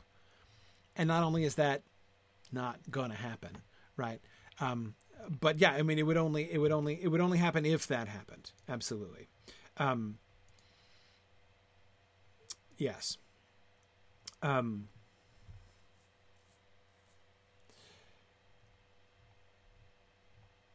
Interesting. Yeah. Chris says this is written in the shadow of Sam Gamgee asking Galadriel for justice to pay people out for their dirty work. Um, her refusal and her gift to him of healing uh, in the form of his little box. That's a beautiful insight, Chris. Uh, seeing that as an illustration here, right? Um, what comes about, Sam's desire for justice is not met. Um, and remember Frodo uh, participating only in preventing the killing even of ruffians, right, in the scouring of the Shire. Mere just did they deserve it? Yeah, probably, sure, right. Um, but as Gandalf said long before, you know, does he deserve death? I dare say, I dare say they do, right? Um, yeah, yeah. Um, okay. Hmm. Hang on a second. Glancing ahead. Uh, okay, no, yeah, one more. One more, and then we'll be done. Um, we won't. We didn't quite get to the shocking ending of the Finwë and Míriel story, which I find pretty shocking. Uh, really, the greatest shock of all of the shocks that have been unfolded during the uh, blossoming of the uh, Finwë and Míriel story. We'll end with this. Hearken now, O Valar, to me for t- still Mandos, right? To me foretelling is granted no less than doom, and I will proclaim now to you things both near and far. Behold, Indis the fair shall be made glad and fruitful, who might else have been solitary. For not in death only hath the shadow entered into Aman with the coming of the children destined to suffer. There are other sorrows, even if they be less. Long she hath loved Finwë, in patience and without bitterness. Aule nameth Feanor the greatest of the Eldar, and in potency that is true. But I say unto you that the children of Indis shall also be great, and the tale of Arda more glorious because of their coming. And from them shall spring things so fair that no tears shall dim their beauty, in whose being the Valar and the kindreds of both elves and men that are to come shall all have part and in whose deeds they shall rejoice. So that, long hence, when all that here is and seemeth yet fair and impregnable shall none the less have faded and passed away, the light of Aman shall not wholly cease among the free peoples of Arda until the end. When he that shall be called Eärendil setteth foot upon the shores of Aman, ye shall remember my words, in that hour ye will not say that the statute of justice hath borne fruit only in death, and the griefs that shall come ye shall weigh in the balance, and they shall not seem too heavy compared with the rising of the light when Valinor groweth dim. I don't know about you, but this passage gives me some serious chills. I don't know. Um, uh, thinking about this passage in the sense merely, which is not its only sense, or even perhaps its greatest sense, but in the sense of rounding out our discussion of justice and hope. Notice the final conclusion he puts on that. Justice is the lower path, right? Hope is the higher path. Justice is the lower path, not the low path. It's the it's the medium path, right? But it's lower than the high path. Um, and grief will come from it. If you are content with pursuing mere justice, grief will come from that. Sorrow shall come from that. Um, it you will not achieve the full beauty of what could be achieved, right? Like that beautiful, shining what if Feanor's two parents had made the different choices, the better choices. Things could have been amazing if that had happened, right? Instead, things were sorrowful, things were tragic. Does that mean that the will of Iluvatar was thwarted? Heck no. Even though people will pursue, many people, most people will pursue at best the course of justice, that lower path. That doesn't mean that goodness won't come, that goodness can only come, right, through the pursuit of the higher path. Yeah, sorrow and evils come as a result of the lower choices that people, that lower path choices that people make. But from those evils also emerge, emerges good. All of those things, whether they choose the high path or whether they choose the middle path or whether they choose the low path, Iluvatar is going to use that for good and bring good out of it. And Mandos gives them a glimpse of the good that is going to come of this, right? Notice how he gives both an immediate and a long-term good, right? Good can come this is a this is this is a this is a lesser good that they have chosen. They are both at fault. Sure. But good is going to come from it. Look. Look at Indis Good is going to come to Indis there are other evils. Remember, we're talking about like the, you know they're, they're, debating about like oh the death of Míriel is that like a you know is it because of the marring is it not because of the marring and he's like dude why are you only thinking about death look at Indis look at Indis's not bereavement but look at her solitude look at her unrequited love. Remember how unrequited love was a puzzlement that the Valar didn't understand? Right? Look at that's another evil right? It's another result of Arda Marred. And guess what? One of the immediate consequences of Finwë choosing the middle route, Finwë and Míriel both choosing the middle route, is going to be Indis's happiness. Um, she has been choosing the good road. She has been loving Finwë in patience and without bitterness. She could have chosen a different way, right? She's been making a good choice. Indis has. And she is going to receive, in the short term, joy as a result of this. So there's one example that you'll see very quickly is a positive result of this choice. But there are others. Eärendil. You'll remember this when Eärendil comes, and you will see that great good can come, even not despite the evils and the sorrow that comes, but as a consequence of the evil and sorrows that come as the result of these choices. Um, to quote a totally different Tolkien work, one of my favorite uh, Tolkien quotes things could have been different, but they couldn't have been better. Um, that is a statement in Leaf by Niggle about Providence uh, and how Providence incorporates all of our decisions. Um, and Mandos is pointing, I believe, to a very similar thing here. Okay. All right. That's it. That's it. I'm going to let you guys go. Thanks, everybody. Uh, we will finish the uh, uh, Finwë and Míriel story, come to the surprising twist at the end of the Finwë and Míriel story uh, next time. And then, hey, maybe we'll move on uh, to some of the rest of uh, the later Quenta. Remember what we were talking about? We've been talking about this stuff in isolation for so long. Um, we'll have to remind ourselves of the uh, uh of the larger uh, sort of revision context, right? Drafting context of all this stuff. Uh, but we'll get there, and we'll look at that and then move on to later things after that. So thanks everybody. I will see you guys next week. Uh, and uh, yeah, next week, next. So I, I should be, uh, just to warn you guys, I will be able to be here, I think, for the next three weeks after this. I'll be missing one week in August, uh, in the middle of August, like the the week of August 17th. So I think it's the 19th of August is the Wednesday.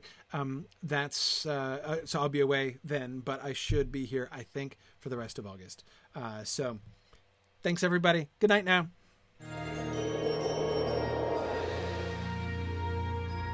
The Mythgard Academy has been offering in depth discussions of awesome books and films since 2013, completely free to attend and free to download. If you've enjoyed our discussions and would like to help them continue, please consider donating at signumuniversity.org/fund.